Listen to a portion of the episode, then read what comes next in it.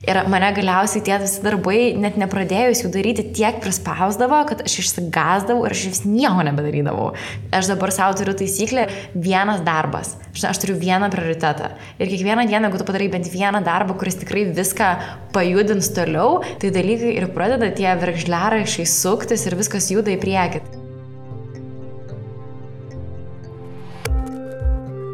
Labas. Man nusibodo matyti savo potencialą nerealizuojančias moteris. Ar tu viena jų? Ar paslapčia svajoji pradėti verslą, bet vis numoji save ranką? Galvoji, kad nesugebėsi? O galbūt jau seniai esi įstrigusi darbo vietoje, bet nežinai, kaip inicijuoti pokyčius? O galbūt turi per daug veiklų ir niekaip negali išsirinkti vienos? Įsivaizduoju, jog tada nusibodo blaškytis.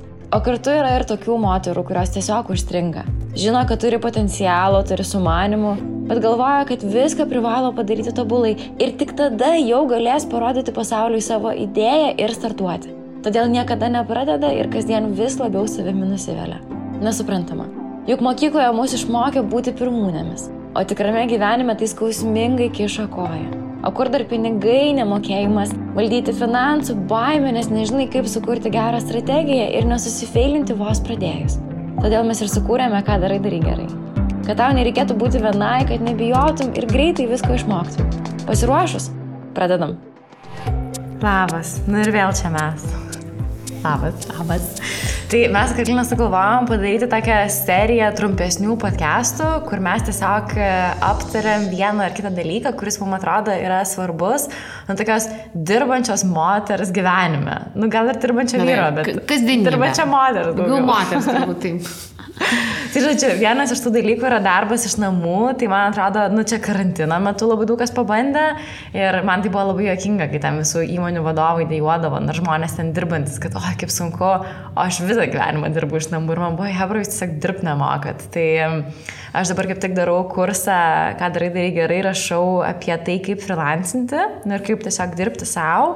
Ir ten labai didelė dalis yra tas va, savidisciplinos ir tų taisyklių, kur nu, aš savo tiesiog normaliai susikūrusi, nu, kaip dirbti iš tų namų, kad ten nerašyti straipsnio man vienu metu, bet to pačiu ir ten oskalbengė baigė, tipo, suktis, tai einu išdžiausiu.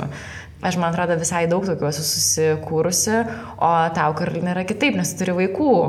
Taip, ir, tai mm. mano dienotvarkė yra šiek tiek priderinta, žinai, prie jų, kad valgyti reikia padaryti, reikia nuvesti, užmigdyti, to, tuos tarpus reikia padirbėti. Kartais, aišku, būna momentų, kai, žinai, maitini, dar vieną ten rengi ir dar telefoną kalbi. Tikrai būna tokių, Aha. tokių etapų. Iš vienos pusės gal atrodo vaikus šiek tiek nuskriūti, bet iš kitos pusės, nu kaip vienas pavalgęs, kitas aprengiamas, žinai, o jau yra laikas, kada mes jau kokybiškai būnam kartu. Tik man taip pat sunkiausias dalykas yra, kad jeigu yra užduotis, kurios aš nenoriu daryti, kuri man yra sunki ir kur toks, žinai, kabo aš surandu milijoną darbų, dėl ko galiu ne, nepadaryti jos. Susirandu naują receptą, patį įdomiausią, kur 3 valandas rašiau vakarienę, man reikia visus rūbus išskalbti, netgi jeigu ir net neprikaupiau mašinos, vis tiek reikia dar daugiau viską sutvarkyti, gal ait kokius, nežinau, stalčius patvarkyti. Mm. Aš namie atrandu tų būdų, ką padaryti, kad man nereikėtų tos sunkios užduoties daryti. Aišku, kad šiek tiek dabar, kai jau daug, bet yra dar trečias vaikas ir labiau jau spraudžiuosi į tuos laiko rėmus, tai yra momentų, kad jau susitvarkau su šitu, bet, nu, vat, kartais man dar toks išlenda, kad kai aš nenoriu mm. daryti, tai tikrai randu ką kitą daryti. Aš tai papasakosiu apie šitą, aš tik norėjau visiems pasakyti, kad kas klausot ir aš įsivaizduoju, kad jūs irgi turit labai daug ką pasakyti apie šitą temą ir mes tikrai pakalbėsim tiesiog iš dviejų perspektyvų, bet būtų labai įdomu išgirsti ir jūsų nuomonę. Tai mes turim, ką darai, darai gerai, Facebook'e bendruomenę, tikrai mus bet kur pasiekęs socialinės tinklose rasit, arba tiesiog Facebook'e paieškoja, ką darai, darai gerai bendruomenę ir mes mes ten papaustinsim ir šitą epizodą, tai komentaruose būtų labai įdomu, kad savo istorijom pasidalintumėt, kaip jums sekasi arba ir vaikus, ir namus, ir dar darbą derinti, arba tiesiog dirbti iš namų. Ir gal kokių taisyklių savo esate susigalvoję. O vat tai, kad tu sakei, tai aš kažkada įrašinėjau podcastą ir man toks Hugh Thomas, jis dabar New York'e gyvena, mes Londone susipažinom, jisai milžinišką kompaniją dabar turi labai fainas bičiukas ir jisai sakė, kad geriausia knyga yra, kurio šiaip neapsimoka skaityti, nes nėra neįdomi, bet jin turi labai gerą pavadinimą. Ir jis yra Eat the Frog, tai suvalgyk varlę. tai vat, Taip. čia yra visiškai mano dalykas, savo susikurtas irgi, kad aš pirmą dalyką, ką padarau dienoje, tai išlikščiausią darbą. Nes jis yra visą laiką prioritetinis ir jeigu aš jį padarysiu, tai nereiškia, kad aš po to ten eisiu ir nieko nebeveiksiu, bet e, visa likusi dienos dalis bus labai maloni. Nes aš gal turėjau pirmus metus, kai reikėjo padaryti pirmą žurnalo numerį ir aš tiek daug visko nemokėjau, tiek daug visko nežinojau, man tiek visko tiek daug baisu buvo. Tai aš realiai darydavau, ką aš mokėdavau. Nu, ten paredaguodavau biški, ten su kokia iliustratorė paderindavau, ten žinai kokią nors iliustraciją, gal dar vieną galiu padaryti, bet nesimdavau, nu, vis atidėdavau tos darbus ir diena pasibaigdavo ir tada kitą dieną ateidavau ir galiausiai nebedarydavau ir viskas tiesiog sustodavo. Arba dar būdavo kur atsisėsdavau ir bandydavau viską padaryti vienu metu. Nu, aš jau ten tokį čiūdų listą pasirašydavau, kad wow, wow, wow. Nu, tarsi, rasa, kiti žmonės per savaitę tiek nepadaro ir tu tikrai per dieną tiek nepadarysi, kad ir kokia heroja tu manai, kad tu esi. Ir mane galiausiai tie visi darbai, net nepradėjus jų daryti, tiek prispausdavo, kad aš išsigazdavau ir aš vis nieko nebedarydavau. Ir toks suakmenėjimas gaudavosi, tai aš dabar savo turiu taisyklę ir daug daugiau apie tai kursuose papasakosiu, kur vienas darbas. Aš, aš turiu vieną prioritetą. Ir kiekvieną dieną, jeigu tu padarai bent vieną darbą, kuris tikrai viską pajudins toliau, nes šiaip ten busy esi ir ten super visko daug darai, tai dalykai ir pradeda tie verkšliaraišiai suktis ir viskas juda į priekį. Tai, bet aš mačiau, kad aš kaip pasakoju apie labai didelį to-do listą, tai tu šipsojai. Tai... Oi, mano to-do listai tai super, super dideli, lygi ir visa kita. Aš ne, neturiu turbūt jų dienom, kai ką susirašau, bet iš principo yra toks sąrašiukas darbų ir vad kaip aš suspėsiu per savaitę padaryti. Man, man norisi dirbti tris dienas per savaitę. Ne? Toks pat mano, mano buvo mintis ir aš tengiuosi tos darbus įgyvendinti pirmadienį, antradienį, trečiadienį, kad aš jau ketvirtadienį, penktadienį galiu daug daugiau laiko praleisti su šeima, aš galiu daugiau pailsėti, aš galiu tada tvarkant skalbinius neskubėti, o galvoti ir kurti naujas idėjas, kurias galėsiu gyvendinti kitą savaitę. Ir man atsirado toks noras, kad žinai, per pirmą savaitės dalį susitvarkom, darbus, o tas dienas leidžiam šiek tiek laisviau. Atsiranda, aišku, tokie, žinai, kur būna nu, netikėti darbai ir viskas yra tvarkoji, nėra, kad aš sėdžiu, žinai, ir nieko nedarau, bet kad atsiranda, nu, jiem gali skirti 10-15 minučių. Ir viskas. Nu, vat, matai, man, tarkim, reikėjo PayPal sąskaitą sukurti, aš žindydama per minutę padariau, sukūriau ir viskas, nes mano visi kiti darbai jau yra padaryti ir man yra nieko tokio, bet per kelias minutės tai. dar kažką tokio netikėto. Mes e, su Lina visą laiką prikolindavom, aš kai buvau mažytė, aš turėjau tik, aš neįsivaizduoju, kas ten yra per knygą, ten buvo buvo dvi pelėdos ir ten buvo toks raštukas, kad e, ką gali daryti tuoj, niekada nedaryk rytoj.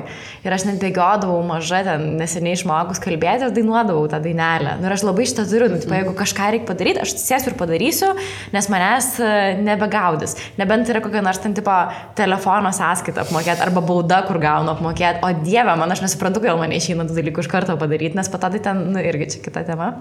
Jo, su darbais yra taip, kad reikia kažką padaryti, nu tai gerai, sėdam ir padarom darom. O Linas yra, e, dabar, kad e, netaip nepasakyčiau, ką gali daryti rytoj, niekad nedaryk tuoj. Jisai man taip visą laiką išverčia.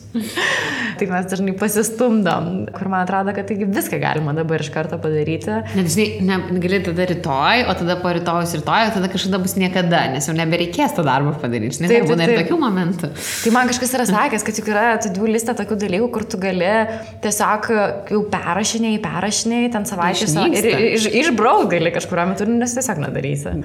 Jo, bet ir tada grįžtant prie uh, darbo iš namų, tai aš dar turiu tokių nu, visiškai hedonistinių dalykų, ką aš darau ir kas uh, man make sense, bet šiaip apskritai pasaulyje tai nu, atrodo, kad nereikia.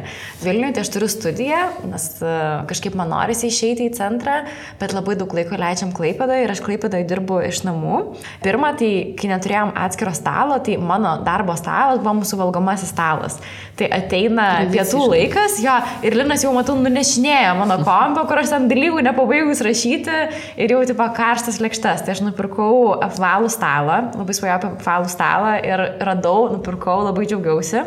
Tai mes prie jo valgom ir tada liko man tas rašomasis stalas. Ir aš dabar tenai nusipirku savo prabangiausią žvakę. Nu, man, kad būtų ten smells like spells, pavyzdžiui, man džiauriai patinka, čia visiškai nereklama, ta žvakė kainuoja 2 eurų. Žinai, absurdas, kaip aš moku žvakę 20 eurų, nu, bet man tai patinka, šią ten jau užsidegu, nu ir gerai, tada aš galiu sėsti ir daryti dalykus. Bet man kažkaip labai svarbu yra, nu taip, susikurti tą erdvę tokią truputėlį, kitaip tai, nu ką, ten, pakatikintus plovį, tai dabar sėdi prie darbų. Nu, toks, nežinau, man reikia tos tokios tranzicijos. Tai apskritai, man atrodo, kad vat, namus žmonės įsirašinėja, galbūt investuoja labai daug pinigų į, tarkim, tokias erdvės, kuriuose net nebūna. Nes grįžti iš darbo, ne, vakare tu m, pasižiūri, nežinau, ten televizorių ar pavalgai ir nemiegot. O man, vat, pavyzdžiui, namai, nu ir aš kiekvieną sezoną keičiu pagalvėlės. Nu, tai aš turiu vasarinės, kalėdinės, velykinės wow. vos ne. Jo, pas mane aš esu pagalvėlių karalienė, iš manęs jau juokiasi visi, bet iš principo, nu, man yra smagu, nes aš to ir dėjau būnu, aš dirbu, mane įkvėpia tos pagalvėlės, aš nusileidžiu iš antro aukšto, žiūriu, va, čia taip gražu, tai kaip mano pagalvėlės, jas dabar tokias priderintas, prie užuolaidų ir va čia dabar, žinai, vasarinės, o čia dabar ateis ruduo, reiks rudeninių. Ir tas dalykas įkvėpia iš tikrųjų, ir žinai, kažkas investuoja gal pinigus va, į keliones, kad dar labiau nebūtų namuose, o aš investuoju, kad man tose namuose kaip tik kuo jaukiau būtų, kad aš kaip tik norėčiau kuo daugiau to laiko praleisti, o ir praleidžiu. Ir vėlgi, pavyzdžiui, aš labai daug perstumdinėjau baldus, žinai, aš atsinaujinu, mano namai tavsi vis nauja erdvė, žinai, vis kažką keičiu, dar kažką ir neatsibosta. Mm. Ir pačiai, žinai, smagu, arba šiaip būna blogas emocijos, tai tiesiog kažką pakeisti. Nu, jo. tai gyva erdvė. Bet aš tave labai girdžiu, man atrodo, kad yra žiauriai svarbu. Yra, nu, aš gyvenau gėlių gatvėje ilgą laiką ir ten nebuvo tokios erdvės. Aš turėjau miegamąjį, aš aišku dalinausi tą būtą su drauge ir ją pačią nusileidau ir nu, yra toks didžiulis virtuvinis stalas. Nu ir prie jo ir dirbi. Ir turbūt tikrai žmonių labai daug taip dirba, bet man būdavo sunku, aš blaškydavausi, nu jau galiausiai ten įeini ir pradedi tą darbą maudą ir nusidirba tie darbai, bet e, dabar pagalvoju, tas klausydama, kad jo, man buvo labai svarbu ne tik, kad, nu, va, aš girdžiu, kad tu sakai tais namais, tai jo, labai gaila, kai žmonės žiūri daug pinigų išleidžia ir ten nebūna. Ir dar svarbiausia, prisiperka sekmanį, žiūri daug maisto ir jį pada išmeta, nes nespėja viską suvalgyti. Tai čia dar kitas darbo iš namų dalykas, tai kad taip gerai gali valgyti visą laiką. Bet e, man buvo labai svarbu įsirengti iš tikrųjų savo kampą, tokį ofisą, nes aš ten ir plakatą esu pasikabinus, kad tiesiog paprastai ten, to, mes dabar What Do People Do turim tuos e, printus jau dizainerės padarytus, bet aš pačioj pradžioje tiesiog pasiėmiau lapą popieriaus ir pasirašiau, tipo, kad where the mind is, energy flows. Ir man toks, žinai, čia labai kur susifokusuoji, tai ten viską gali ir padaryti. Tai tokį prisiminimą pasikabinau, už vakar turiu ir kad būtų ta erdvė, kur aš atsisėdu darbuotis ir labai gerbti tą erdvę ir neleisti kitiem tenai lysti. Pavyzdžiui, dar būna taip, kad jeigu jūsų partneris irgi dirba iš namų, tai, pavyzdžiui, Linui, ko nors prireikia ir jisai viršui turi savo darbo vietą jisai nubėga pas mane ir jau kalba man kažką, o aš tuo metu ten rašau kažką ir galvoju. Tai mes labai esame išmokę vienas kitam parodyti tokią ranką, taip kad ne, aš dabar, aš dabar negaliu, e, aš esu išėjusi darbą. Tai čia, žinai, kultūra, tokia darbo namuose kultūra. Na, o kaip tau su vaikai? Nes aš tai, žinai, parodau tą ranką ištiestą ir žinai, žino, kad, nu, tipo, dabar prie manęs reikia neiti. Ja, tai ne, pas mane tai taip neveikia. Žinai, yra momentai, kai vat, aš sakau, kad dabar, tarkim, aš kalbu, nekalbu. Tai mano dukra gal iš mokyklos parsinešė, žinai, kad nori kažką pasakyti. Žinai, jinai kelia ranką. Jo, ir tai tada laukia, kol aš jai duosiu leidimą kalbėti. Aš turbūt išmokau tam tokiam, žinai, šiek tiek chaose dirbti. Aišku, yra, vat, vėlgi, pažiūrėjau, momentas, kad mano vaikai moka žaisti patys nu, vat, vieni gali žaisti, mm. dėlioti lego ar dar kažkas. Ir yra tas laikas, kad vaikas tai nadėlioja, o aš sėdžiu ir dirbu, man patinka jį matyti, tai aš tai dirbu, žinok, virtuviai, nes man tiesiog ten labai malonu. Mes valgom prie valgomojo stalo, bet vat, aš dirbu nu, prie salelės, aš matau savo vaikus, matau savo pagalvėlės, matau savo visus kampus, tada aš jaučiuosi saugi. Jo, jo, jo, jaučiuosi saugi ir dirbu. Ir man viskas tvarko yra, kad, žinai, gal įpranti taip. Geras, aš kaip tik nusisuku į sieną, kad nieko nematyčiau. Tai va, va, va. Ten o... gali būti neišplautų indų krūvos, tiesiog aš jų nematau man gerai. Jo, aš vat matau viską ir dėl to man vat reikia, žinai, man smagu, kad būtų tvarkinga tvarkinga aplinkoje ir aš matyčiau savo vaikus. Ir aš matau, kad jis yra ramus, jis yra saugus, reiškia, aš kokybiškai galiu dirbti. O dabar norėčiau sekundai sustoti. Čia bus reklaminė pauzė. Norėčiau labai labai padėkoti birutei. Tai natūralus mineralinis vanduo, kuris man šiuo metu atstoja ir šampaną, ir rytinę kavą. Nebeįsivaizduoju nei vienos dienos be birutės. Žinoma, aš ją geriu jau daugybę metų, visada su savimi ar rankinuke, ar mašinoje turiu buteliuką, kuriuos vėliau, na tikrai pažadu, nuoširdžiai recaiklinu ir surinktus pinigus paukoju labdarai. Bet kaip papasakojau birutį apie šią idėją, apie tinklalaidę, kur kalbinsiu moteris, apie tai, kad mums būtina viena kitą palaikyti, būtina viena iš kitos mokytis, birutės projektų vadovė net suplojo rankomis ir sakė, taip mes norime būti to dalimi. Tad ačiū jiems už prisidėjimą, už tikėjimą, o jums visiems labai rekomenduoju paragauti birutės. Bent jau man beprotiškai patinka.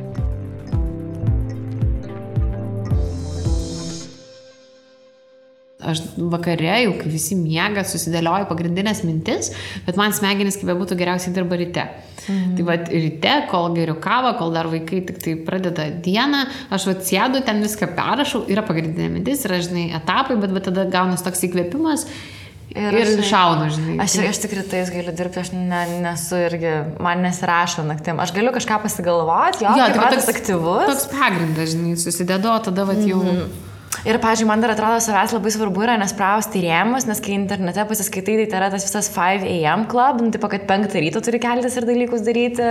Ir kiekviena ten influencerė paaiškins jums kitą ritmą irgi, kurį reikia daryti ir kaip ten slow living ir ten taip toliau. O man atrodo, reikia žiauriai savęs klausyti, nes man yra tokių periodų, kai aš, pavyzdžiui, atsikeliu ir buvo mėnesis laiko, kai aš kiekvieną rytą darydavau jogą. Aš įdavau arba į parką, arba namie, jeigu lydavo, bet tada dar pareidavau, nu, žinai, aš ta, ta joga vis tiek yra kokias kem penkios minutės, nu bent jau. Tada nusiprausi po dušu, pasidarai kokios arbatos, atsigeri, nu ir tada ten tipo po 11 sėdi prie darbų Ir aš atsimenu, atsikeldavau ir aš jausdavau, kad aš labai noriu dirbti. Nu, mano toks aktyvus dabar protas yra, man nesvarbu, kad yra ten 8 ryto ir aš dar nesiprausiau ir dar vad tik tai kavą darausi, aš noriu sėsti prie darbo ir daryti ir aš savo neleisdavau. Nes man būdavo anksčiau joga arba dar, kad labai lietai pradėti rytus, tai skaitau knygą ryte su kava. Ir dar pasiemu kokią nors ten psichologinę, tokia, žinai, vakare romanai, o ryte tas visas saviugdas, kad gerai viskas ten įeitų.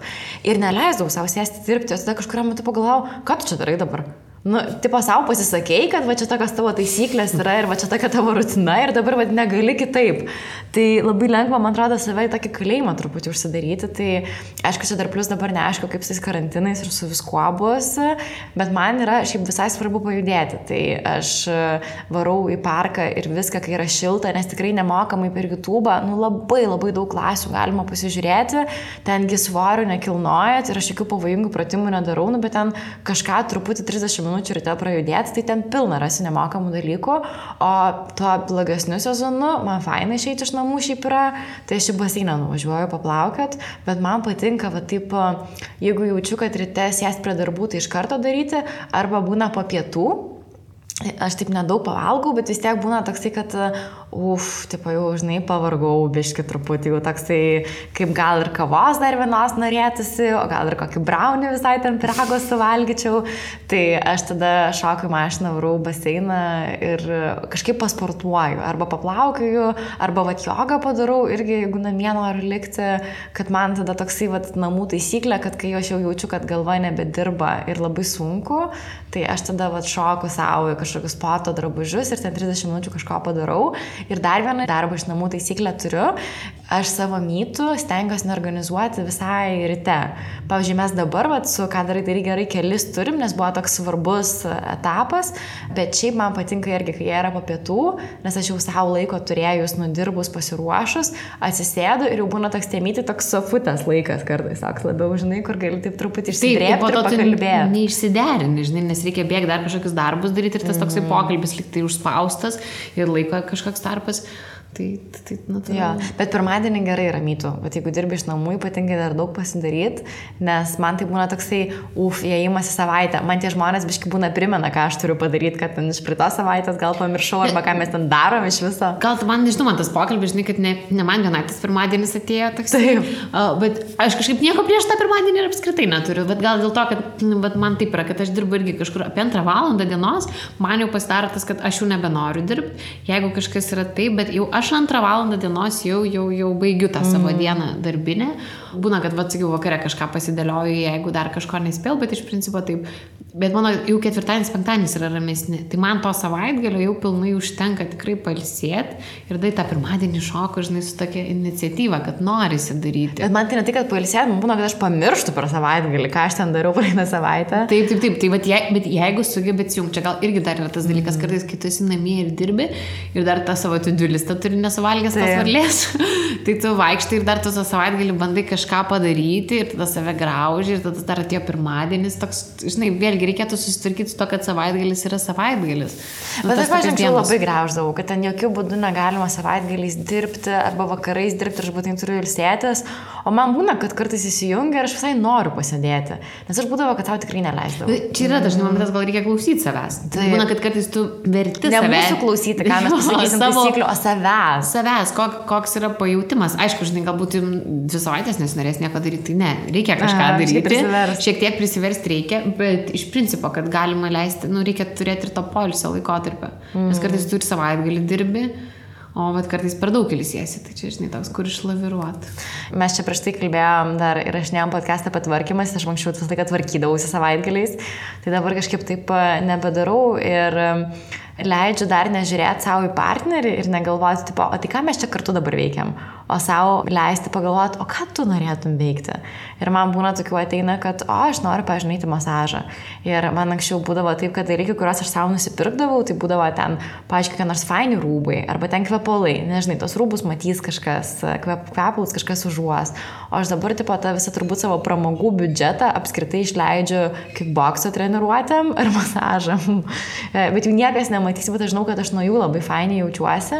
Tai man toks labai didelis buvo išmokimas nesiderinti savo savaitgalių prie kito. Nu, pavyzdžiui, ten ką Linas norės veikti, Linai ką veikiam, kokie tavo planai yra ten dar kažko, nes jis tų planų gal dar net neturi ir jam patinka neturėti planų, o man patinka viską susiplanuoti. Tai aš tada vat, leidžiu savo nueiti vienai atsigerti kavos, nueiti masažą, kažkur pasivaikščiot ir, nu jo, bet aš jau kartais, žinok, bijau, man atrodo, kad aš kartais šyzinu, kiek aš vieną laiko leidžiu. Bet tai čia nėra blogai, nes nu, žmonės dažniausiai labai bijo būti vieni. Mm, ne, yra tokia pripranti ir tada jau nebegali. jo, man irgi, pavyzdžiui, kaip pat kiti, aš žinau, kad turėdavau draugių, kurias nemokai apsipirkti vienos, ne, o man kaip tik, aš prie nieko nesiderinu, ką noriu matuojuosi, kaip noriu perku, ne, o kitiems būtinai reikia, reikia dviese, tai čia nėra blogai. Dėl to aš ir vaikus skatinu pabūti vienus, kad jie, kad jie mokėtų pabūti su savimi ir jiems nereikėtų nuot, kad juos ateina ir kažkas linksmina visą laiką, žinai, o jeigu nelinksmina, tada televizorius jūs jos linksmina. Tu čia apie savo dukrą pasakoji, ne, kad man reikia pabūti viena. Jo, ir mes iš tikrųjų turėjom, bet mokyklai turėjom tokį etapą, kad jinai pradėjo pykti su draugiam, kadangi, nu, vatėjai, jinai visą laiką dieną prabūs ir jie dar mažai ten praeito mokyklai mažai davo į lauką ir jai viskas ir jai, nu, jinai tiesiog sakydavo, stop, aš noriu pabūti viena. Jai yra dar ir su broliu. Moteris, yra ir su broliu pykčiu, kad, vat, jinai sako, nu, vat, Leonardai, aš nenoriu, dabar aš noriu pabūti viena, žinai. Ir iš pradžių jie ten pykdavas, nes jis tai nesupranta, žinai, noriu sesės, noriu sesės. Tai mes susitarėm, žinai, kad tu pasakai ir aš tada broliu užėmu, tu pabūni viena. Iš pradžių galvojau, kad klaidą padariau, žinai, kai atsirado pykčiai, galvojau, jesu, tai dabar šitą tokį vaiką keistą užauginau, pats su savimi nori būti, žinai, pykstas, bet po to pagalvojau, kad kaip tik labai gerai, kad vaikas supranta, kad nori pabūti, kad jinai tada nusiramina, jinai pailsi, pasidėlioja savo mintis ir jinai nebijo vienatvės. Geras. O jūs bijot vienatvės? Nežinau, kas klauso. Jums, pavyzdžiui, išeina papūt vieniem, nes man anksčiau žiauriai neišeidavo. Aš atsimenu, aš gyvendavau šalia halės, tai kad nueiti halę pasivaikščiot, aš skambindavau draugiai kokiai, kad tik tai viena neičiau tenai būti ir tai baisu būdavo vienai pasilikti, bet man atrodo, kad tu bėgi nuo labai daug dalykų. Ir, žinai, tu, nuo tų ten savo visokių baimių, skausmų, dar kažko, ir jeigu liksi viena, tai jie pasivys, nu, tipo, nuo jų tai niekur nebepabėgsi. Tai tie visi skambučiai ir pramogos, ten ėjimas, ten kino teatrą, drinkai su draugiam ir taip toliau, tai būdavo tiesiog bėgimas nuo visko, o dabar toks labiau yra, kad, nežinau, jeigu ugnė mano pusės yra klausot, tai žinok, aš pagalvoju, kad tau reikėtų paskambinti, bet tada pagalvoju, kad labai viena noriu būti. Ne, tai nes gal man tas, žinai, lūžis toksai buvimo vienai atsirado, kai aš išvažiavau į vienuolyną ir aš savaitę gyvenau tyloj. Ką, kada? E, man buvo, dabar galvoju, gal gal 16 ar 15, ne, gal kažkas 16 metų. Kaip anksti. Jo, ir aš važiuodavau, važiavau, čia buvo, man atrodo, antras ar trečias kartas į Taizė vienuolyną aš važiuodavau. Mm. Ir aš nusprendžiau, kad noriu pabūti loj ir visi sakė, tu neišbūsi, taigi, nes aš labai plėpėsiu, labai daug kalbu ir man visada reikėdavo žmonių. Žiauriai daug kalbu, taip, aš irgi daug kalbu, taip, susistigau. Taip, taip, taip, tai va daug kalbi ir čia tyloj ir supranti, kad toj tyloj nėra problema, kad tu nekalbėsi, man visiškai jokia problema nebuvo. Aha. Problema yra tai, kad tu girdi savo mintis ir tada pradeda lys, žinai, tokie visi skauduliai. Mm. Ir tu toks kaip detoksas kūno būna, žinai, kai sako, galvas skauda, jeigu badauji, tai čia toks irgi, žinai, petravimo badas. Bet tada išsivalai ir supranti iš tikrųjų, kaip gerai buvo. Dabar, tu nieko kažko stebuklingo nedarai, tiesiog savaitę tyliai ir atsiriboji nuo visų, žinai, komunikacijų, nuo, nuo žmonių, tiesiog savaitę pabai tik tai su savim.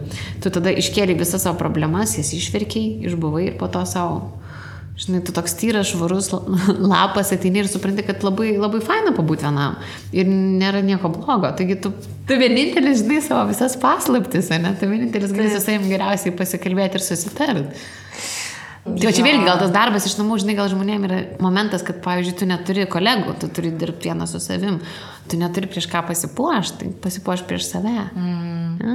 Jo, jo, man, man taip svarbu yra pasipuošti. Aš tikrai net pasidažau kartais, kur tai yra, nu, waste of makeup, nors man gaila to makiažo, kartais net būna tokia mintis, žinai, tai aš turėčiau čia pataupyti, nes aš vis tiek ten fainesnį nusipirku, bet po to būna, ne, nu, tai kaip faina yra ir aš tikrai užsidedu gražius rūbus, viską, tada nueini nusimauni, kai reikia gaminti, kad nors ir pavargti, užsidedi džempą, tada vėl užsidedi, kad nors gražus. Bet taip, nes iš pradžių man irgi būdavo, kad, ai, apsirengsi, žinai, bet ką, bet po to taip palauk, kodėl? Kodėl aš kodėl aš tau, tik tai prieš kolegas galiu puoštis. Taip, taip, taip. taip, taip. Prieš tave tai nereikia. Tai aš irgi atsinaujinu spintą ir namie pašiuosi. Taip, man, ir, man oh, labai patinka. Aš dar norėjau papasakoti apie tą tylos stovyklą, kur sakėjai, tai aš pradėsiu naujus kursus. Čia kas klausė pirmą mūsų laivą, pas mane profilį yra išsaugotas su Karolina, iš ką darai, darai gerai, tai pasakoju apie tai, kad pradėsiu studijuoti. Ir visą gyvenimą tyčiadaus iš coacherių, bet tai dabar eisiu coacherių kursus.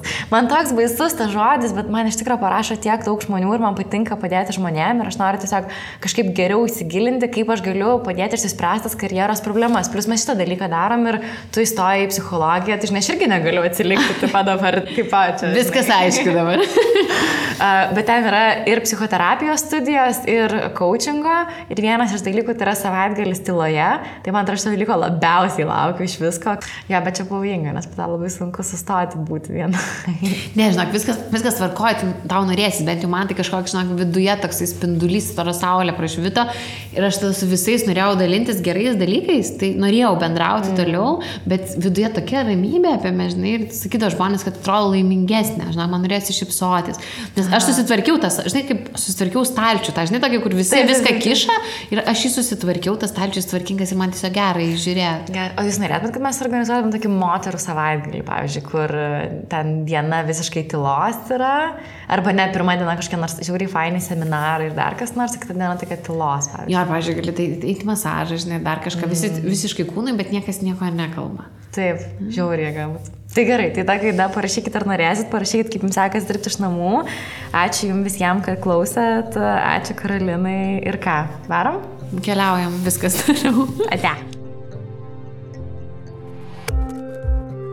Na ir tiek. Ačiū, kad klausėt, kad buvot su mumis. Tai tik tai pirmasis iš pažadų daugelio mūsų pokalbių. O aš jūs kviečiu apsilankyti, ką darai darai gerai.lt mūsų naujame puslapyje. Ten jau dabar galima pasižvalgyti į kursus, kuriuos esame nufilmavusios. Tiesa, Vedame juos ne pačios, o kviečiame nuostabias moteris iš mūsų industrijos pakalbėti apie viską. Nuo finansų valdymo iki verslo kūrimo. Ten galbūt rasite kažką įdomaus ir savo. O aš sakau ačiū ir iki.